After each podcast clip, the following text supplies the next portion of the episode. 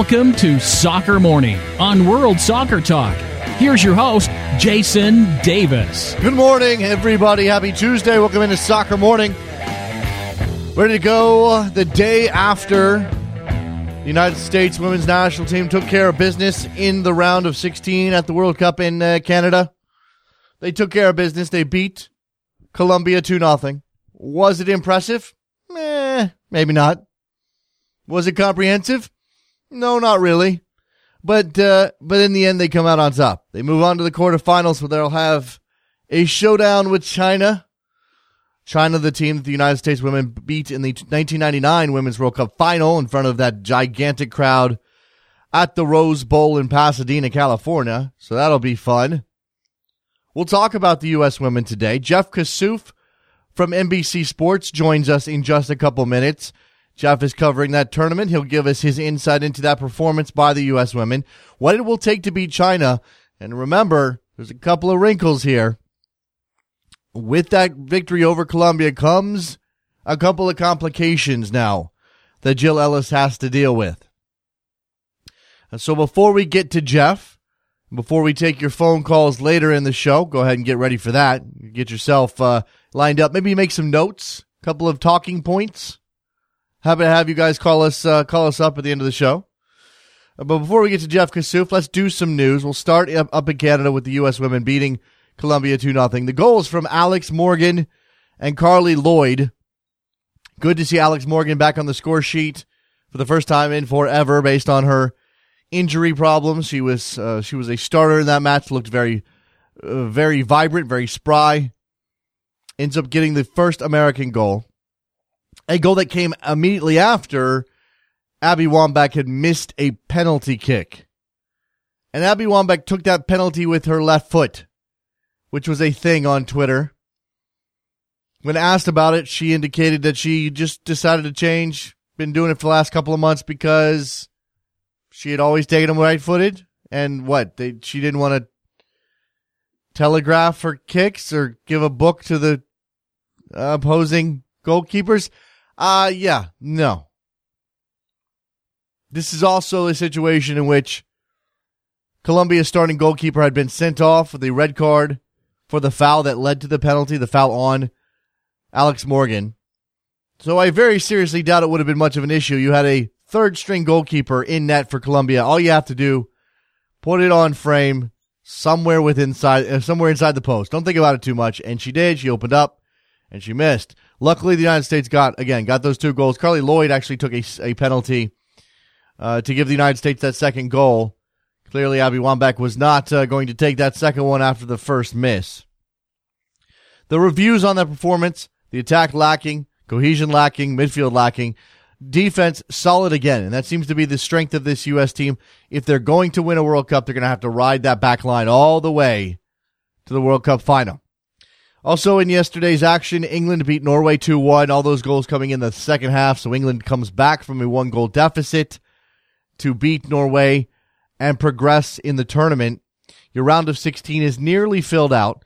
As I mentioned, China and the United States on June 26th. That's Friday. By the way, I will be on Rabble.tv at 7.15 p.m. Eastern Time talking about USA China. So join me there, Rabble.tv. Uh, Germany, France that same night, which is the game that will determine whether or not, I'm sorry, that will determine the, if the United States gets past China, and certainly that's no easy task. And I failed to mention that uh, both Megan Rapinoe and Lauren Holiday received their second yellows of the tournament in that game against Colombia, and now will miss the China match. So Jill Ellis has to juggle those issues. We'll talk to Jeff about that. Germany and France in the other quarterfinal on that side of the bracket. So the winner of that match and the United States and China will play in the semis in Montreal on the 30th. On the other side of the bracket in total, Australia will play the winner of Japan and Netherlands, a game that, that happens today. And England and Canada will play in the other quarterfinal with a semifinal berth on the line. So the Women's World Cup getting down to the nitty gritty, down to the uh, down to when it all matters or counts or whatever. Now it's for real or something is the hashtag out there.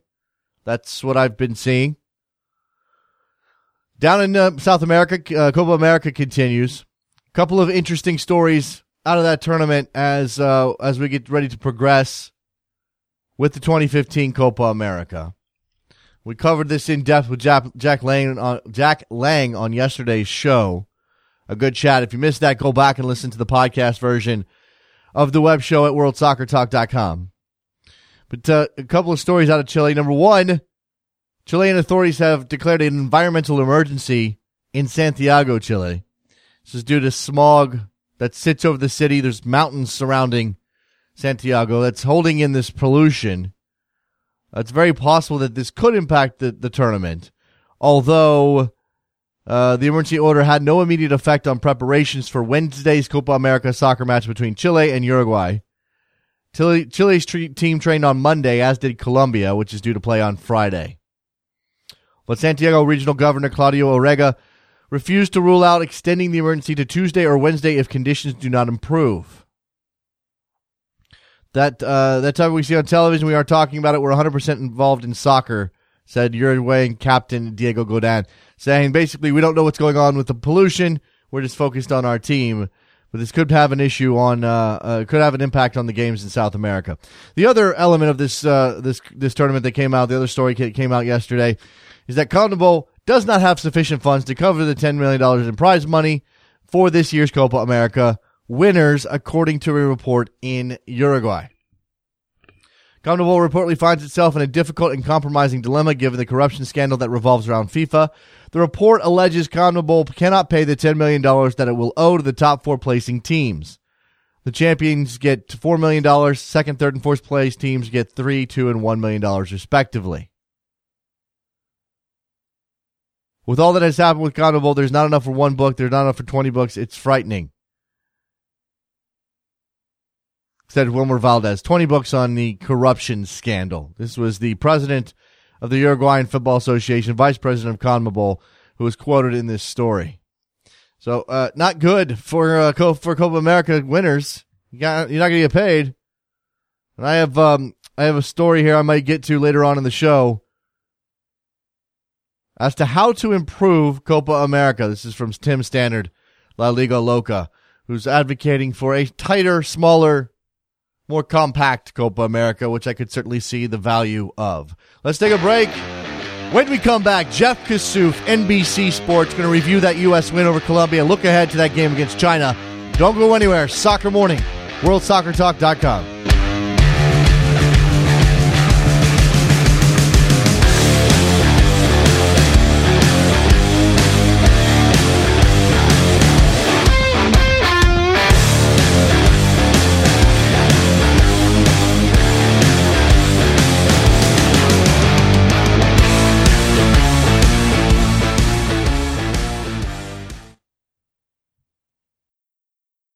The best way to watch Copa America and the greatest players in the world, including Leo Messi, Neymar, James Rodriguez, and Alexis Sanchez, is on Sling International's exclusive broadcast of Copa America on beIN Sport. Sling TV is the number one live international TV service in the United States. It's a safe and legal streaming service that delivers your favorite sports and more to your TV, tablet, phone, and computer. For just $10 a month, you can watch every single Copa America game live or on demand featuring Argentina, Brazil, Colombia, Mexico, Chile, Uruguay, and more. Plus, Sling International gives you access to Barca TV, Real Madrid TV, the New York Cosmos, Serie A, and more top networks offered by Sling TV. There's no commitment, no annual contract, and no satellite dish needed. Don't miss the best leagues in the world on Sling International. Sign up today at www.sling.com slash soccer. Again, that's sling.com slash soccer. This Friday, the USA faces China in the quarterfinals of the Women's World Cup, and I'd like to invite you to join me for a very special audio broadcast that I'll be hosting on Rabble.tv. With Rabble, the concept is simple. All you have to do is tune into the broadcast on television, press the mute button, and then head over to Rabble.tv to listen to me sharing my analysis. You can join in by posting your questions or observations in the comments section. Plus, I'll be talking you through the game as we watch the U.S. play China in a repeat of that epic 1999 Women's World Cup final. And if you have an iPhone, install the Rabble.tv app today and add a comment to the broadcast message board, then listen live via the app on Friday. Does the USA have what it takes to make it to the semifinals of the Women's World Cup? Find out this Friday, June 26th at 7:15 p.m. Eastern and cheer on the red, white and blue with me on rabble.tv.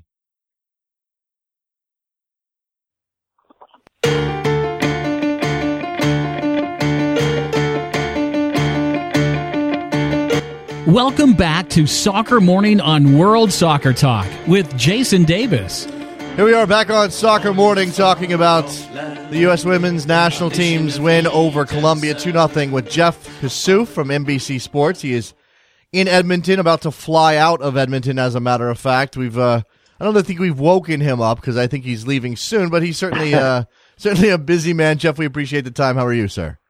Yeah, I'm I'm good. How are you? I, am well. Now, I imagine you had a, a, a, kind of a late night uh, processing that, writing that, uh, that game, and covering uh, all of the ins and outs of the U.S. performance over Colombia two nothing. Again, what we're taking out of this match um, mostly, and it seems to be across the board, uh, whether you're reading. Uh, you know, uh, soccer sites or general sports coverage or, or whatever is that the United States is continuing to uh, underperform, and yet here we are with uh, a, a, a, team moving on to the quarterfinals.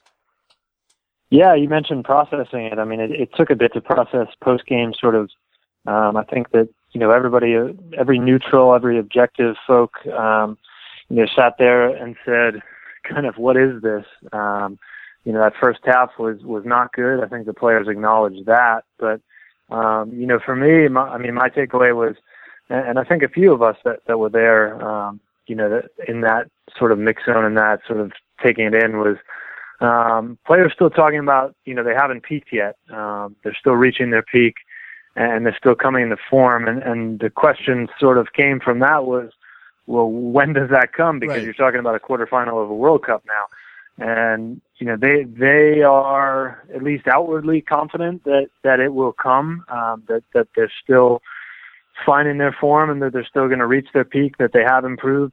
Um, I think that the Nigeria game, you know, the one prior to this, did show a good deal of improvement, even if the score didn't necessarily reflect it.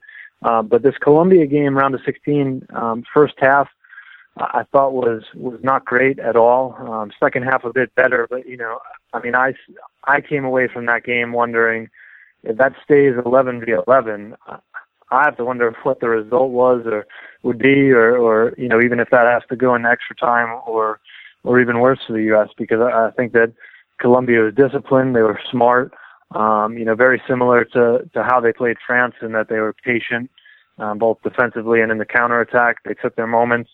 Um, nothing outwardly dangerous, but mm-hmm. um, I think you could almost say the same for the U.S. aside from a couple of big saves.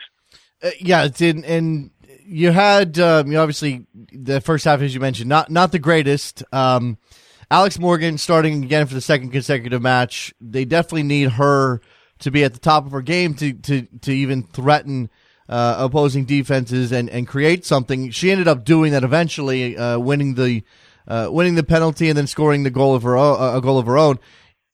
How how did you assess her her play and how important is she moving forward? Well, I, I mean, I think her importance remains, you know, what it was. I, I think that she's essential to this team winning the World Cup. Uh, I mean, I wrote that, you know, before the tournament. I think it still remains true. Um, you know, she's still sort of fully finding her form as well. I think um, you look at, you know, back-to-back starts here, as you mentioned, Nigeria, and now um, against Colombia. You know, getting the. We talked to her. It was it was funny. We waited. Um, she was one of the randomly selected players. So it was about an hour and a half later, um, and we talked to her, and, and there was just a sense of relief um, that she scored. So um, you know, I think that there's a bit of a monkey off her back uh, in that sense. It's been it was prior to that it was almost or it was over three months mm-hmm. um, back in the Algarve Cup. So um, you know, if she can get going, I think that that's certainly one of the answers because obviously it's been talked about plenty that you know the goal scoring hasn't quite been there. Um, and, and now you look at, you know, some of the magic moments as they keep getting referred to, or, or a lot of them really have come from Megan Rapinoe, who's now mm-hmm. suspended. So, you know, you take Rapinoe out of this quarterfinal for the U.S., who's really been sort of that spark. I mean, I think that she's done, you know, not only just the goal scoring, you look at that Australia game in particular, but some of the subtle things where Um, she can earn fouls. Um, I wrote that last game, and you look, she she earned that PK, the second PK, uh, for when they got finished. Um, you know, I think she's going to be sorely missed, Megan Rapinoe. Uh, you know, uh, I want to come to that, but before we do that, let's talk about the most divisive figure, at least for fans in this team. And, and oddly enough, it's not Hope Solo anymore. It's it's Abby Wambach, who's uh, position as a starter is up for question, and, and obviously she has incredible influence over this team. She's a she's a legend, but it hasn't gone that well. I mean, she scores against Nigeria, all well and good. In this particular game, I'm not sure about her effectiveness, and she misses the penalty. Jeff. Um, when we when we get to Friday, we're likely to see her up top again. Uh, Friday, I mean, I can't see her starting again just based on minutes and, and sort of how they've said they're going to manage her. I, I think Wambach's played more than, um, you know, certainly if, if you look at how Jill Ellis and her staff said that, you know, they would manage her coming into it, which was always sort of a to be determined, but, you know, in a, in a sort of a rotating role. Um, you know, you look at her starting three out of four games so far. I can't see her from a minutes perspective doing so, and and if she does, um, you know, I mean, maybe it's a case where it's sort of predetermined that she's she's off in 60 minutes or so. I, I don't know. I mean, you know, Abby Wambach, the the competitor, um, I'm sure is is probably in there saying, hey, you know, I can go, I'm good, um, and she very well could be. I mean, Ellis said this week actually or, or sometime in this past week that um, Wambach's form is is her fitness is peaking. Um, so you know, I, I don't know. I, I think it'd be surprising to see her mm. start on Friday, but you know, that I'm talking about that from a fitness perspective, and, and you look at it from Wambach, the competitor, who we know, um, I'm sure is, is raring to go. Um, so I don't know. You know, I, I think that that Nigeria game. Um, I actually thought that she was spectacular on the ball uh, with it at her feet, um, checking back into the midfield, holding up the play, and creating a bit for them, uh, which is not what she's known for at all, obviously. But I, I thought she was very good there. Um, against Colombia, not the, you know not as much. I think that the team in general really had a, a good deal of trouble getting going against Colombia in that first half, and then, like I said, I mean, you know, three minutes into the half, um, you know, really a game changer with the red card. Yeah. Uh, so uh, Wambach, uh, as you said, perhaps uh, not a starter against China because of fatigue and the minutes she's logged. But they also, as you've identified, they're going to be missing Megan Rapinoe, uh, Lauren Holiday because of of yellow card accumulation. Uh, the the big one. I mean, both important players, Jeff. But I think a lot of people see Rapinoe as being more important, if only because you expect the Chinese to to pack in to sit back to to require the United States to break them down. And if you don't have Megan Rapinoe, who does that job?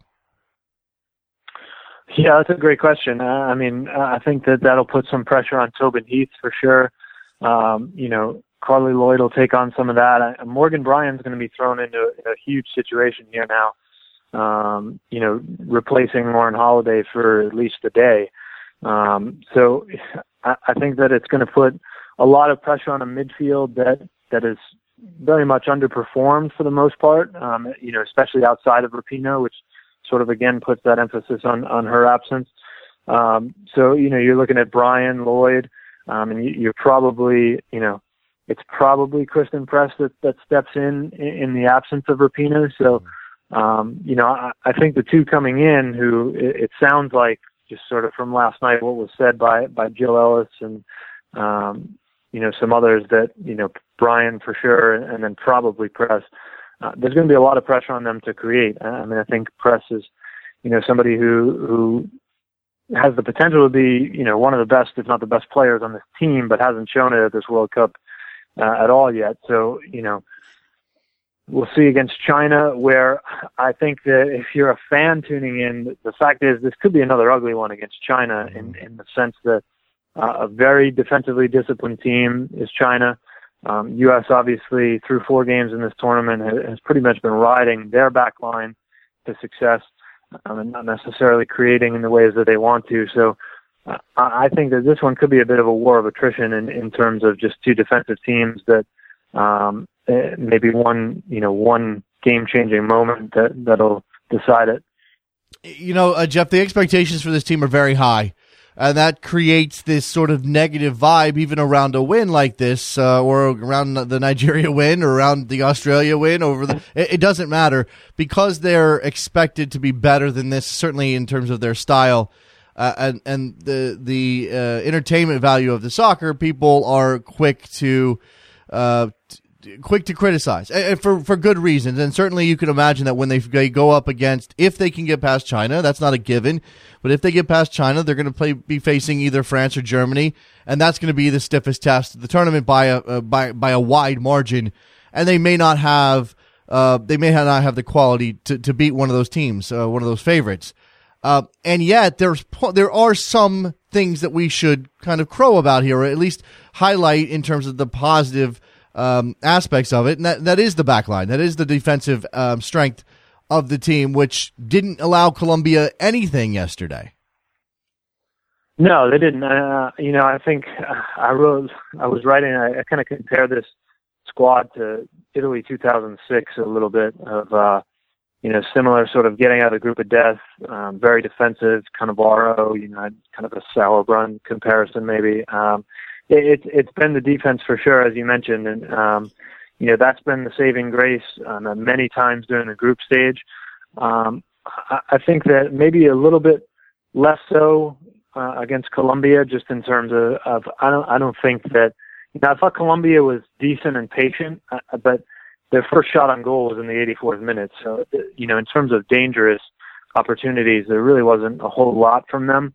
Um, and you know, I guess that that's also credit to the back line. I, thought that they were a little bit off collectively last night, especially in distribution. There were some stray passes from, um, you know, Becky Sauerbrunn and, and Julie Johnston have been the two best players in this tournament for the U.S. Um, you know, Megan Rapinoe up there as well. Um, I, I thought Johnston and Sauerbrunn were, were a bit off in distribution, but, you know, again, like you said, they, they clamped down. Um, no real opportunities for Colombia, but, you know, that, that, back to that sort of vibe and attitude that you mentioned, yeah, I mean that's um, I think it was first question, you know, in the press conference, um, and, it's you know there were many that followed. Um, it was sort of to, to Jill of you know, hey, are you are you happy with how this team is playing? Obviously, happy to advance, and and um, you know, she's a bit defensive about it. That you know, she's just it's a it's a World Cup, and you're here to advance, and that's what they did. So, um, you know, there, there's always going to be those questions, and, and I think that those questions remain because, as you said, you know, this France Germany quarterfinal, the way it stands now, and on form of those two teams, and you know, again, not jumping to too many conclusions the way things are going, but um, you know, if it's the U.S. against one of them, um, I, I think either of those teams has to be significantly favored the way the form's going right now. Let me come back to the yellow cards again. Uh, Rapinoe and Holiday, both of them getting their second. First of all, this is a ridiculous rule, and FIFA needs to address it. But that uh, that's for another yeah. time, perhaps, Jeff. Um, when asked about the yellow cards uh, after the match, Abby Wambach says, "I don't know if they, if they were yellows. It seemed like the referee was purposely giving those yellows to maybe players she knew were sitting on yellows. I don't know if that's a psychological thing. Who knows." Um, there's some chatter that this is going to get her in trouble. Uh, do you have any sense of that? No, I didn't get any chatter that, that this is going to get her in trouble, and, and it's actually one of those things that's um, come up a couple of times. I would say, um, and not the ref, if, if I can explain it, I guess. Um, you know, the the context of it has, you know, th- this sort of um, the turf comments as well um, you know, look, did she say these things? Absolutely.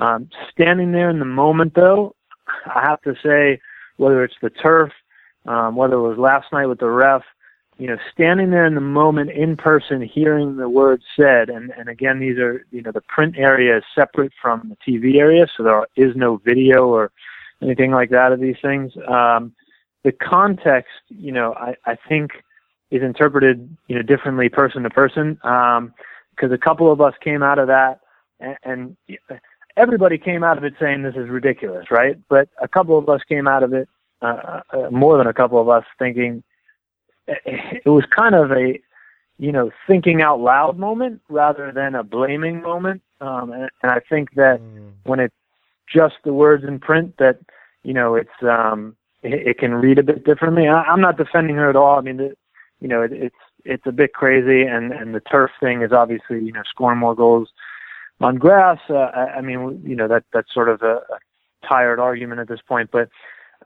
it's another one of those moments that you know I think if you're there, you kind of come out of it as was that ridiculous? Sure. Was was that sort of the main takeaway of what she said? No, not at all. So okay. um, I, I didn't get any sense that she would get in trouble, though. Um, you know, I, I'm not sure. Okay, fair enough. Um, Jeff, I, I don't know what kind of bubble the team exists in. I imagine you're aware of the of the comments of Michelle Akers on on uh, Sirius XM. Uh-huh.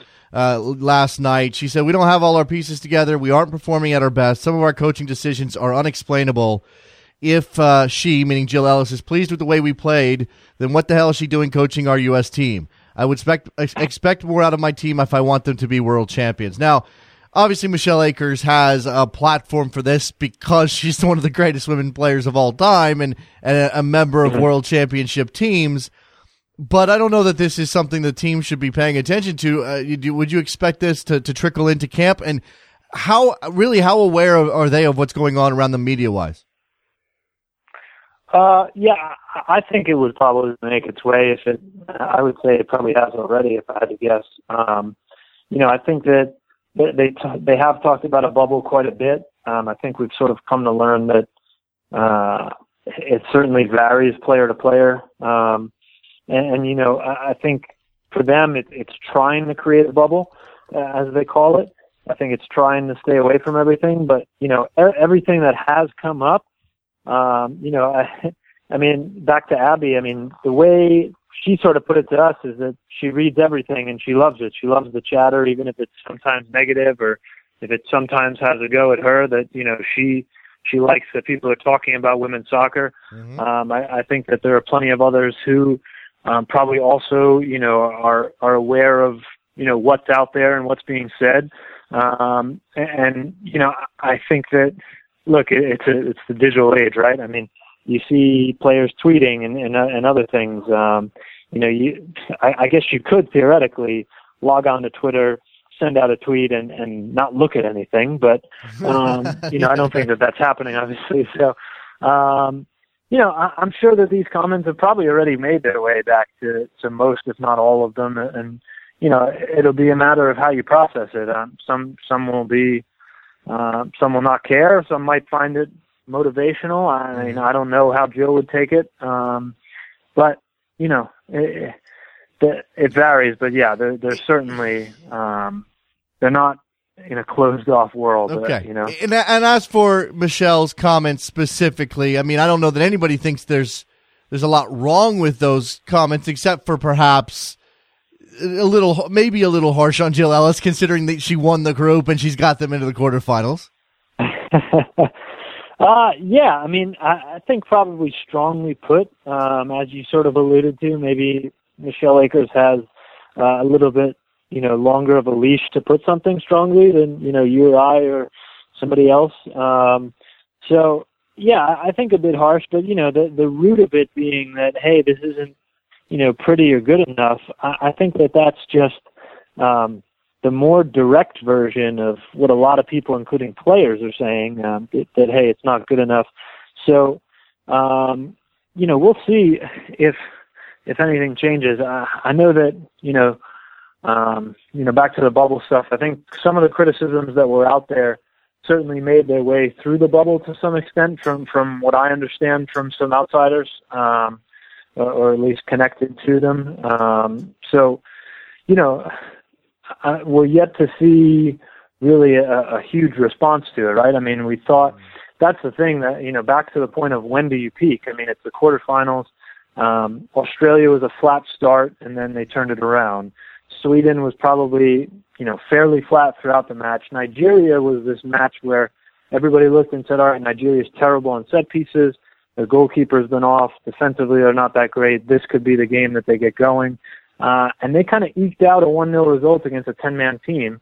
And then again, you're looking at a 10-man team against Colombia where um, 11 versus 11 for the 47 minutes or so that we saw that uh, was not very pretty. So they're yet to hit this peak in this form, and and again, you know, might be able to get away with that again against China. We'll see but I just don't see that being good enough against France or Germany. Yeah, certainly. Um, so uh, one one task before they even need to before they need to worry about France or Germany, that's against China. The last thing I'll ask you, Jeff, and, and I'm you know I'm sort of a big picture guy. I like asking questions that go beyond just what happened on the field. And I think we've we've sort of broken that down. Uh, pretty in depth here. The element of Akers making her comments, um, in, in, sort of a different context. And obviously, you have Julie Foudy, and you have uh, um, uh, you have Heather Mitts, and you have all of these former players who are now analysts. It's the way things go. We we take our our ex players, we put them in suits and, and and and dress them up and put them on television, and they give us their their right. thoughts. There, has been some allegations, and certainly when the tournament started and all of the Hope Solo stuff was blowing up, there's some thoughts that you know this is the this is the still still a small U.S. soccer club, and they were deferring and and trying to wash away uh, the allegations on, on, on Solo, maybe for their own, maybe for Fox reasons and ratings reasons, but also probably because, hey, we all know each other. We're all friends. Is there is there something to be said for harsher criticism coming from figures like like Akers and Foudy and Mitts, etc., because it will push them forward, or is that just uh, you know do you, do you not see anything um, anything else there than than what's uh, what's on the surface? Uh, I, I mean, you know, I think that a message like that from Akers probably, uh, or certainly delivers, you know, more of a punch than, you know, I guess if you or I were to say something like right, that, right? Right. Uh, just from her pedigree. Um, I haven't, I honestly, we've been sort of living off TSN coverage up here just because that's, that's what we get. So I can't 100% speak to sort of what's been on uh, in the U.S. even to be honest. Um, sure. But I mean, in general, yeah. I mean, I think that you know those those are messages that are are whether they're good, bad, indifferent, they're, they're heard a little bit more loud and clear um, from a from a player. You know, I mean, co-player of the century if we're talking about Akers here, and you know others. Um, I I think I might have seen that Chastain had some had some stuff to say. I know Scurry's been doing a lot of media. Mm-hmm. Um, you know, I, I think that those messages um, are, are delivered. And, and, you know, she said, you listen to the beginning of that before she had the sort of money quote, if you want to call it that. Um, and she said, you know, I look at this team and I can see that Tony DiCicco does as well. Um, and, and we're frustrated because, you know, we see our team out there and we see ourselves and, and that's what sort of we built or, or however you want to put it. So uh, I think that that's, you know, a huge element to it of, uh, um, you know, these players have, uh, you know, still a huge connection to this, this team, and obviously, um, you know, these, these initial World Championships that are World Cup titles that haven't come since. So, um, yeah, I think it delivers a little more punch when it's Michelle Akers versus maybe, um, you know, somebody else. Uh, yeah, Jeff, I know you got to run. Um, uh, just the last thing here. I, I, I, saw Charlie Boehm on Twitter last night in aftermath of this game, sort of um, alluding to maybe some internal issues. I don't know if any of that has trickled out. I don't know if you have any sense of that at all. But would it surprise you if there was some turmoil in terms of maybe lineup selection? Clearly, uh, who gets to play, who's not? Uh, uh Abby's influence, uh, health of certain players, and, and their playing time. Would it be surprising at all if there was a this wasn't the calmest U.S. camp?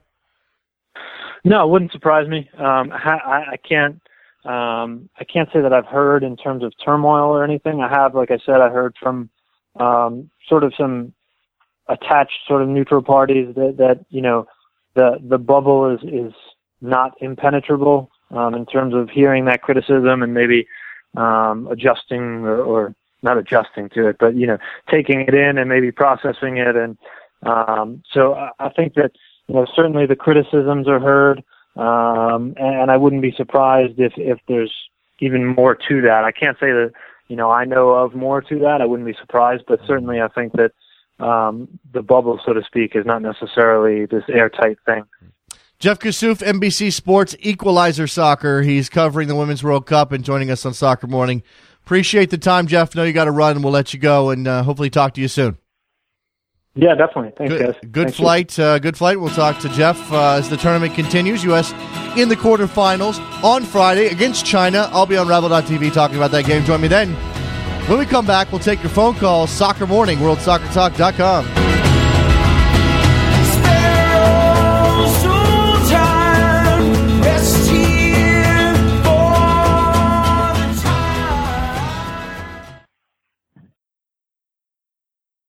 The best way to watch Copa America and the greatest players in the world, including Leo Messi, Neymar, James Rodriguez, and Alexis Sanchez, is on Sling International's exclusive broadcast of Copa America on beIN Sport. Sling TV is the number one live international TV service in the United States. It's a safe and legal streaming service that delivers your favorite sports and more to your TV, tablet, phone, and computer. For just $10 a month, you can watch every single Copa America game live or on demand, featuring Argentina, Brazil, Colombia, Mexico, Chile, Uruguay, and more. Plus, Sling International gives you access to Barca TV, Real Madrid TV, the New York Cosmos, Serie A, and more top networks offered by Sling TV. There's no commitment, no annual contract, and no satellite dish needed. Don't miss the best leagues in the world on Sling International. Sign up today at www.sling.com slash soccer. Again, that's sling.com slash soccer. This Friday, the USA faces China in the quarterfinals of the Women's World Cup, and I'd like to invite you to join me for a very special audio broadcast that I'll be hosting on Rabble.tv. With Rabble, the concept is simple. All you have to do is tune into the broadcast on television, press the mute button, and then head over to Rabble.tv to listen to me sharing my analysis. You can join in by posting your questions or observations in the comment section. Plus, I'll be talking you through the game as we watch the U.S. play China in a repeat of that epic 1999 Women's World Cup final. And if you have an iPhone, install the Rabble.tv app today and add a comment to the broadcast message board. Then listen live via the app on Friday. Does the USA have what it takes to make it to the semifinals of the Women's World Cup? Find out this Friday, June 26th at 7:15 p.m. Eastern and cheer on the red, white, and blue with me on Rabble.tv.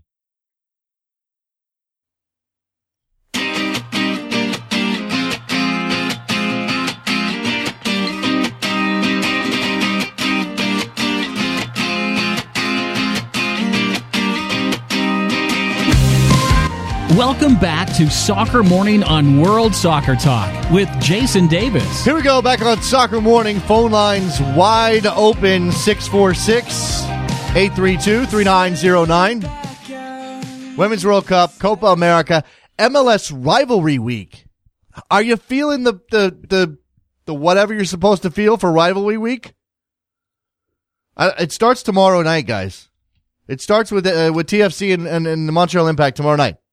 Rivalry week is here. Now, look, I, I, I joke a little bit, but I am excited for, for rivalry games. I like rivalry games as a rule. I'm just, I don't know about this scheduling thing where we're going to put them all together in one week. Not all of them. Five games. Five games measure up to the rivalry week standard. The MLS Heineken rivalry week standard. Let me just read from you, read for you from the MLS, the MLS email sent out about what's coming up this week in MLS. MLS Heineken Rivalry Week kicks off with five fiery matchups. They're fiery, you guys. Fiery matchups. We've got, again, Toronto and Montreal kicking it off tomorrow night. The 401 Derby at BMO Field. Then the Texas Derby on, when is that? Friday? Friday night. 9 p.m. Eastern. The battle for the Capitan, which is that big cannon thing that they trade back and forth depending on who wins the season series. In the, in the past couple of years, it's only been one game because FC Dallas was in the West and Houston was in the East. Now it's three games. FC Dallas has already won one of these games 4 1. So now Houston looking to get back into the fight for El Capitan. Then you have the California Clasico, which of all of these games probably is the one with the most history and I mean soccer history, the the deepest soccer history, the most uh, the most intriguing soccer history. You go back and look at the history of San Jose and the Galaxy playing, and they've got some great games in their past. Remember that game two years ago? Alan Gordon scoring in like the 94th minute at Stanford Stadium to lift the Quakes over the Galaxy. They scored twice in stoppage time to beat LA 3 2 in that game. That was a great game.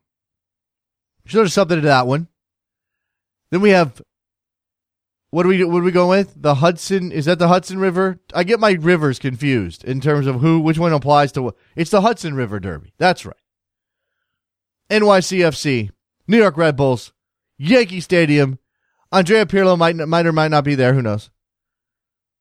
In front of uh, a lot of people. There's going to be thirty thousand, maybe 35, 40. How many people are going to show up to Yankee Stadium for this game? They're selling a lot of tickets. People are excited. The Red Bulls already won the first game in in at Red Bull Arena, two one, and then you finish this off Sunday night, June twenty eighth, Cascadia Cup Derby thing, Derby thing between the Portland Timbers and the Seattle Sounders. I need dramatic music. I need some like serious like.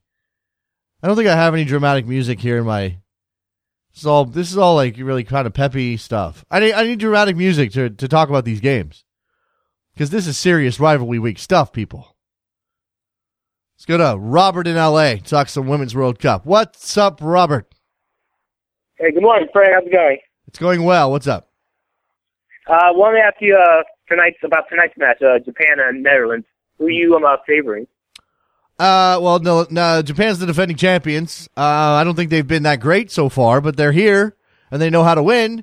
And I would take them over sort of the uh, the new kids on the block with the Dutch.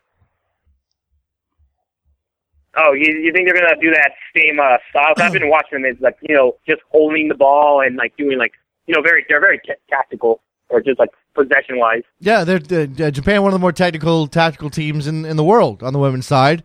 They know how to pass the ball around the park, and if they can do that, then uh, the Dutch will never see it, and they'll find a goal or two, or they, maybe they'll take it to extra time, and should be fun. I mean, it should be a good game. I think it'll be tight. Yes, because uh, well, uh, the Fox Islands they're saying they're going to do like they're the, the Dutch are going to do try and like you know like tackle kind of like what the men do and just like disrupt their flow. Yes, you have to. You have to. I mean, look, and, and then then it becomes a challenge for the referee to find that line between losing control of the game and allowing physical play and actually punishing appropriate fouls. And I don't know what the Dutch yellow card situation is, but let's say they're effective with that and they they end up with two two players missing for their next round for their quarterfinal match, uh, which I think is going to be against uh, either England or uh, who is it? England. It'll be Australia. Oh, it'll be Australia. Okay, that's right. So um, if they if they miss out, uh, that's right because they're they're the one quarterfinal left. So they have Australia. Uh, that that's gonna be tough for them. Yeah, it's gonna be a very fun match. And can I ask you one more question? Always. All right, thank you. Uh, I was uh, about last night's coverage. I was what was going on with his uh I don't know, I wasn't watching the, the Fox feed, I was watching the BBC feed at, at a pub. But was there like Dr. Joe like asking like random questions for him? They was that going on last night? Asking Dr. Joe random questions? Yeah, because that was going on on my Twitter timeline. I just Oh. wanted to know if that was happening. No, no. People just people are uh, people are very divided on Dr. Joe. Lots of people don't like Dr. Joe.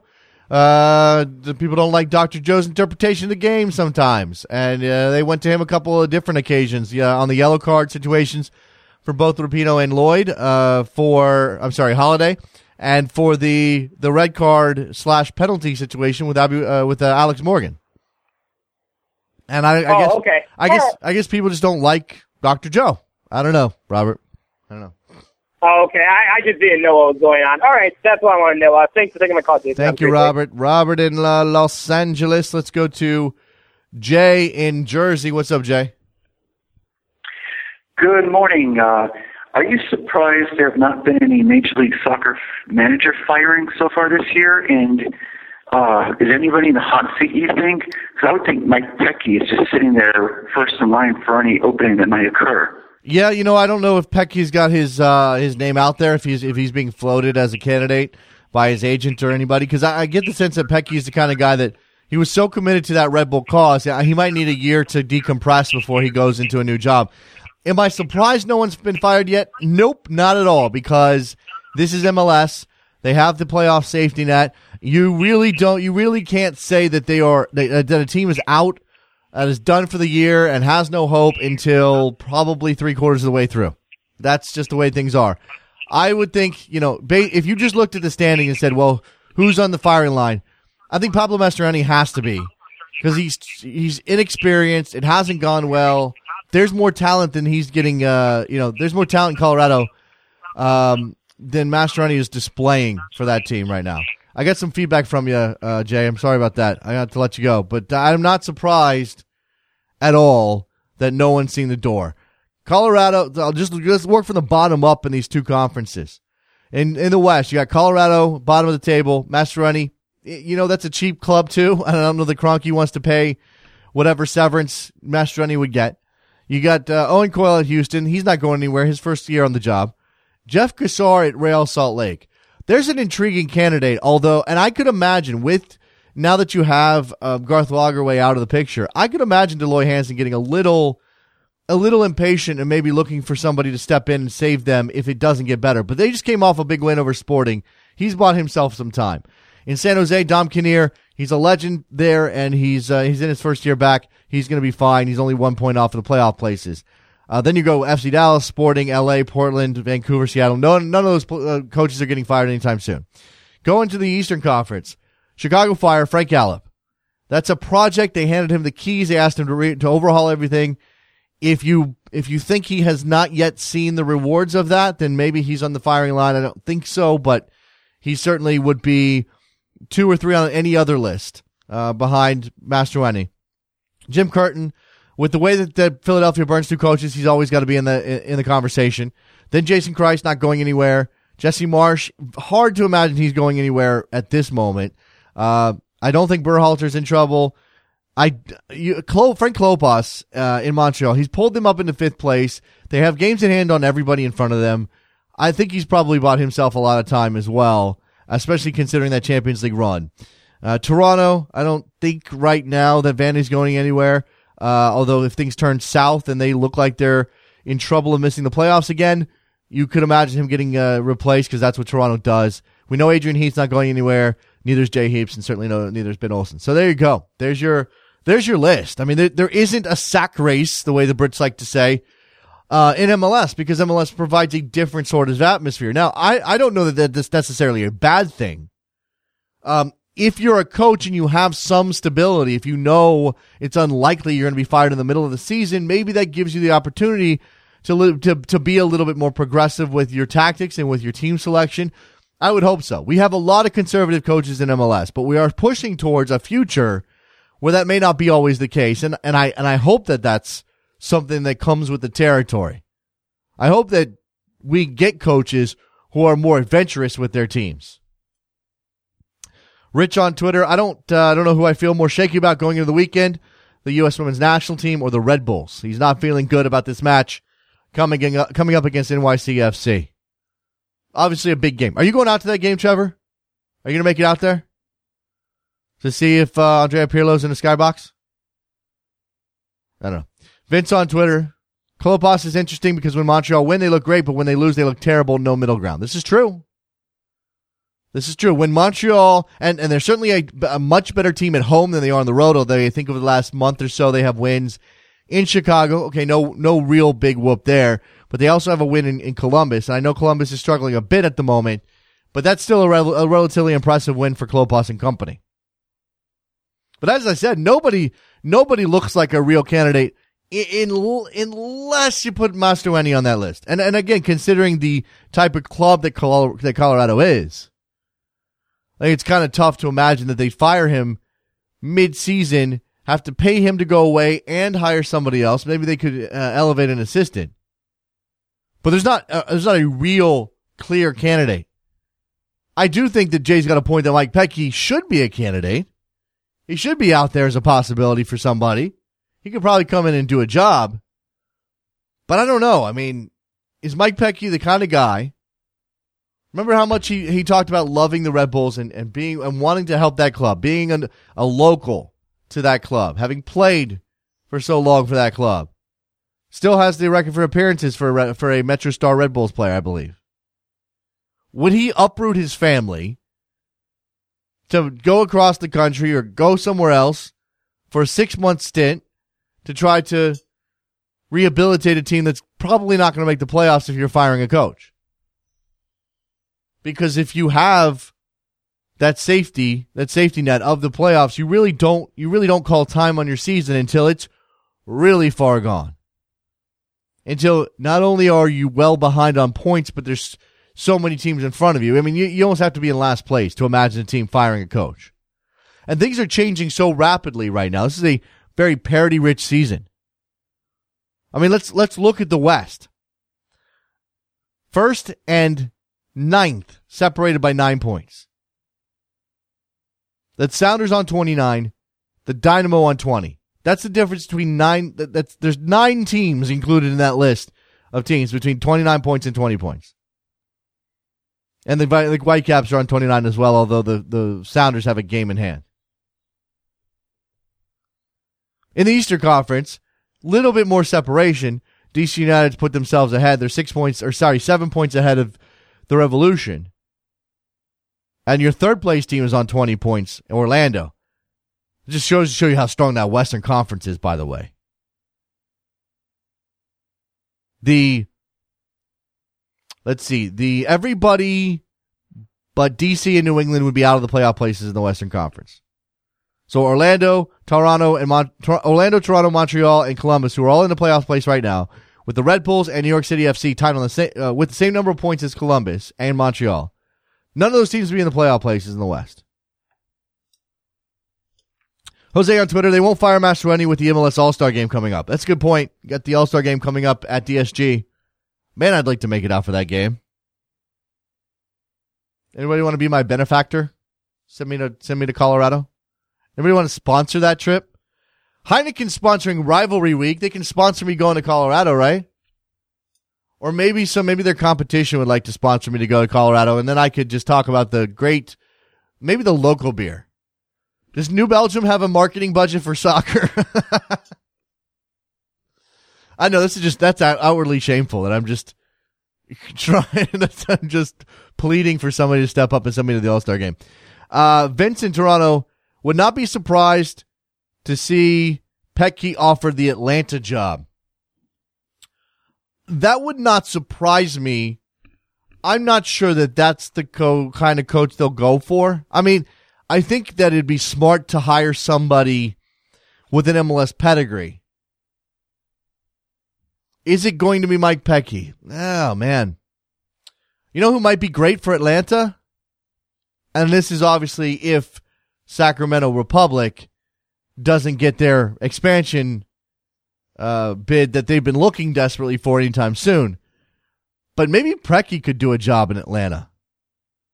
Don't you think that, Pre- that Preki could put a team out that could win games pretty quickly in MLS? I mean, if anybody, if you, if you, if anybody could whip some charges into shape and win some games, it might be Preki. Now, the, the issue when you, when you start an, an MLS expansion team unless you already have a pre-existing coach who knows the club and knows some of the players and knows the, the community and, and is respected the way that Adrian Heath was, you, you, you run the risk of hiring somebody you don't expect to be around very long. If it's somebody like Preki, because, you know, things can go south pretty quickly. Preki can rub people the wrong way. You might not get along with everybody. And then you're, then you're left trying to find a new coach. Well, I think what most people want to do with an expansion team coach is get somebody in who's going to run the whole project, the whole. They're going to not not just run the project, but it's going to be invested, and they invested in him for a long stretch of time. This is why Adrian Heath, you know, Orlando commits the playoffs for the first three years. Adrian Heath's probably not going anywhere. If they show signs of improvement, if they're able to play some nice soccer, I don't think he's going anywhere. Jason Kreis in New York City. Now they could, by the nature of their uh, of their money and and sort of where they come from in terms of a footballing con- uh, context, they might get impatient with Jason Kreis and let him go. But when they hired him, the, the, the idea certainly was he was going to be their guy for a while. Steven on Twitter, TFC and Impact both have games in hand, and the and the points per game to be a playoff team in the West. I, I understand that. I'm just putting. I I know pointing to, to points is not the best the me, best measure of things, and uh, Toronto's uh, Toronto's points per game is good enough to get them into the playoffs in the West. Uh, see, I think just barely. They might be in fifth, if I'm right. They would probably yeah they would be in fifth, and Dallas would be in sixth. The Galaxy, the Galaxy would be bumped. Sorry, DC United obviously would be in the in the playoffs. So you'd have Seattle. You know, if you did this, DC United would be good enough. Maybe Toronto would be good enough, but that's it. Be really close. Steven on Twitter, as long as Ronaldo stays clear of the Atlanta franchise, they'll be all right. Well, I don't know. I uh, why are we against Eric Wynalda being a part of the Atlanta team? Why are we against Eric Wynalda as an MLS coach? I say give the man his chance. Does he know soccer? Absolutely he does. Does he know MLS? Sure, of course he does. I'm gonna I'm gonna go with Eric on this. Why is it necessary for a guy who knows the league, knows soccer, has a reputation, has had success before as a coach? Let's not forget that Cal FC beat an MLS squad in the U.S. Open Cup. Let's not forget that Eric Wynalda did help turn around the Atlanta Silverbacks. I'm going to go with this. Why, why does he need to prove himself as an assistant before he gets a head coaching job? We've seen less qualified individuals get their chance to be head coaches in other leagues around the world. Jason Kreis went directly from playing to head coach of Real Salt Lake. Why is Eric Wynalda any different? Give the man a shot. Whether it's Atlanta, whatever. I mean, talk about a guy, talk about a fixer. Talk about a guy you bring in, your, your season's spiraling out of control. It looks like you might not make the playoffs. You got some serious concerns about your, the motivation of your team. Who do you, who do you call first? Okay, maybe I call Preki first, but then I call Eric Wynalda.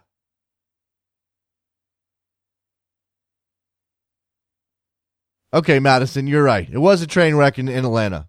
He did use Skype to coach that team. But maybe I'm talking about his technical directorship hood thing, whatever. Lions Roar on Twitter. Europe, European, European leagues and MLS are two opposite extremes. Europe fires good bosses just because they don't win a cup, and MLS never fire anyone. Uh, that's exactly where we're at. In Europe, depending on the league, depending on the condition, depending on the club, you can be fired for losing the wrong game. You lost against the, the crosstown rival, you're gone. Get out of here. We don't need you anymore. You can't even beat that team that we hate. In MLS, five game losing streak, eight games without a win, nine games, ten. Uh, well, yeah, it's okay. No, it's good. You know, we got a lot of rope here. There's a playoff system. Ask Jay Heaps what it's like to lose eight games, keep your job, and then take your team to the MLS Cup final. That's not happening. I mean, anything even comparable is not happening in Europe. You lose eight games in a row in Europe, you're probably gone. Now, is again, is that better? Is it better or worse? Then you have a then you have a league down in Mexico where they have a playoff system, but because of the Apertura Clausura set, setup, the seasons are so short, and the chances to get in the playoffs, you have such a, a, a, small number of games to get points to get in the playoffs that they go through through uh, through coaches like tissue paper down there. The Ringo Show on Twitter. Jurgen Klopp to Atlanta. Might as well start the rumors. How much money how much money would it take to get Jurgen Klopp to go to Atlanta? Does that number exist? Or is it an imaginary number? How many zeros? Like like 17 zeros? would it take all the Home Depot money in the world to get Jurgen Klopp to go coach Atlanta? And that's no flat slide on Atlanta or MLS, but we know where Jurgen Klopp's going to end up. We know where he wants to be. We know where the the big high profile leagues are, where the the um, you know where the trophies mean the most. We uh, we understand these things. Steven's got a good point uh, uh, as well when it comes to Wynalda. Atlanta's not the place for him based on the history. Probably not. There was a quick burn. They they burned out on Eric Wynalda and vice versa pretty quickly there in Atlanta. 646-832-3909 or on Twitter at Soccer Morning.